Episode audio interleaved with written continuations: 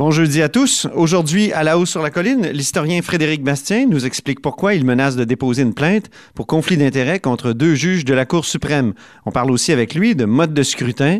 Il soutient qu'on doit conserver le mode actuel uninominal à un tour. Le président de la Société Saint-Jean-Baptiste de Montréal, Maxime Saint-Laurent-Laporte, n'est pas d'accord. C'est le mode de scrutin actuel, selon lui, qui met en danger le pouvoir francophone. Mais d'abord, mais d'abord, ben, il y a un vadrouilleur avec nous en studio.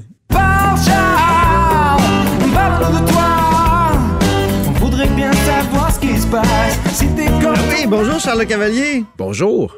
Correspondant parlementaire à l'Assemblée nationale pour le Journal de Québec et le Journal de Montréal. Donc, euh, parlons du projet de loi 44. Ça a l'air plate dit de même, là, mais c'est intéressant parce que ça a rapport au développement durable, à la gestion du fond vert, à la lutte au changement climatique, à l'électrification. C'est tout un projet de loi là, dont les consultations viennent d'être lancées. Oui, c'est très intéressant. Oui, hein? C'est le projet de loi. On ne peut pas parler de réforme du fonds vert parce que le fonds vert va mourir de sa belle mort. On le remplacer par le fonds d'électrification euh, et, de, lutte au changement climatique. Oui. Et bon, donc les consultations du projet de loi ont commencé cette semaine. Euh, bon, premièrement, ce qu'on a appris, c'est qu'il y a encore beaucoup de mauvaise gestion. Le fonds, vert, on associe le, fonds vert à la mauvaise gestion.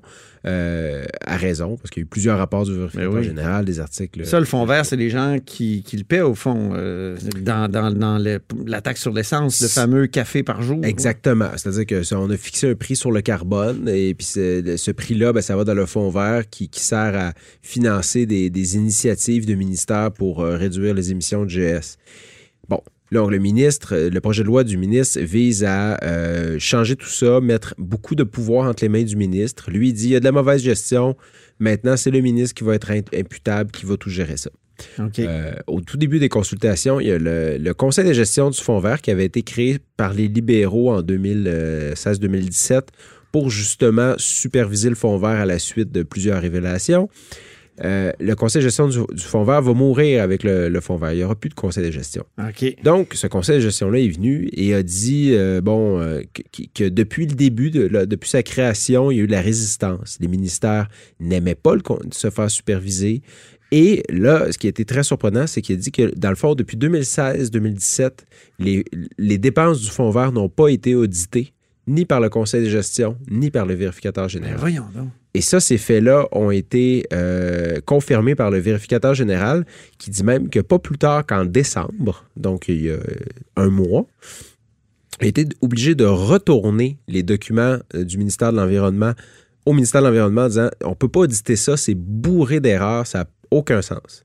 Mais voyons donc. Alors ça, c'est quand même assez... Donc, on peut penser qu'il y a encore des dépenses euh, folles et frivoles.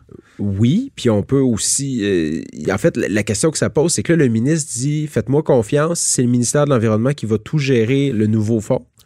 Et puis, on n'est même pas capable d'auditer les fonds de 2016-2017. Alors, qu'est-ce que ça va prendre? Le ministre Charette s'est expliqué en disant, il blâme l'ancienne administration libérale en disant, il n'y a pas assez d'employés au ministère de l'Environnement pour être capable de bien faire le travail, il va falloir ajouter plus d'employés.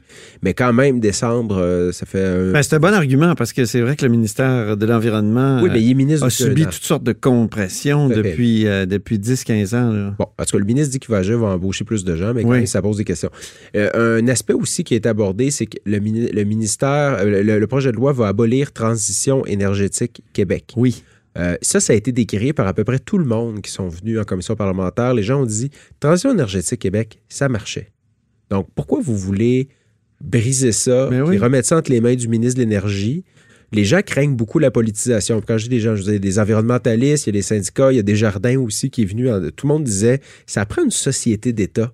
On dirait que les gens font plus confiance à une agence ou à une société d'État qu'envers le politique.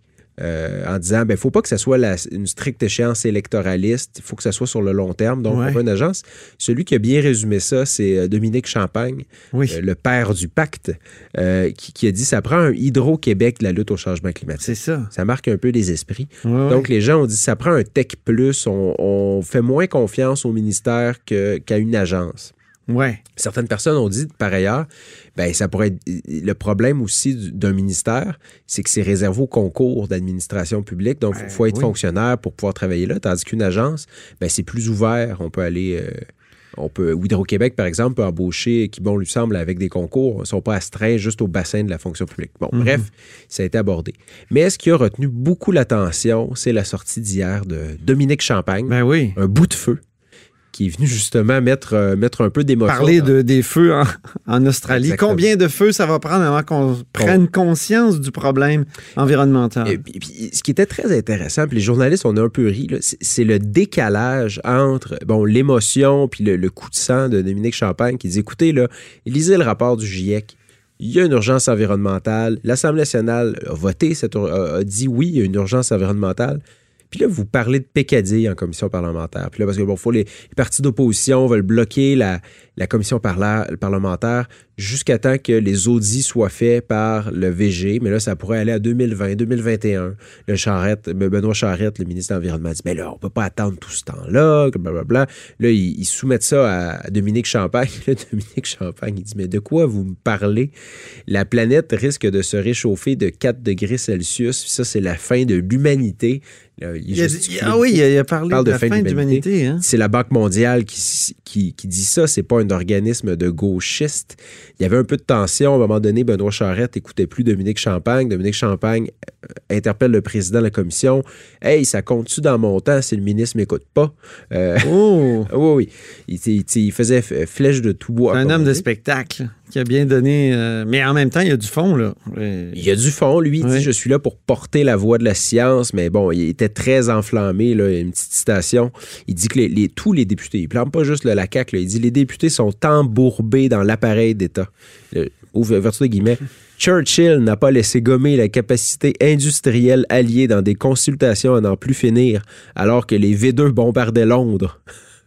Et là, les feux. C'est une sorte de point Goodwin, ça. Quand on invoque les nazis, puis. euh, C'est, pas la première fois qu'il fait une, euh, un parallèle entre la lutte au, euh, Mhm. au régime fasciste d'Europe pendant la Deuxième Guerre mondiale et la lutte au changement climatique. Ouais. Euh, c'est pas la première fois qu'il fait ça. Donc, euh, je sais pas, je sais pas si on peut le décrire ou pas.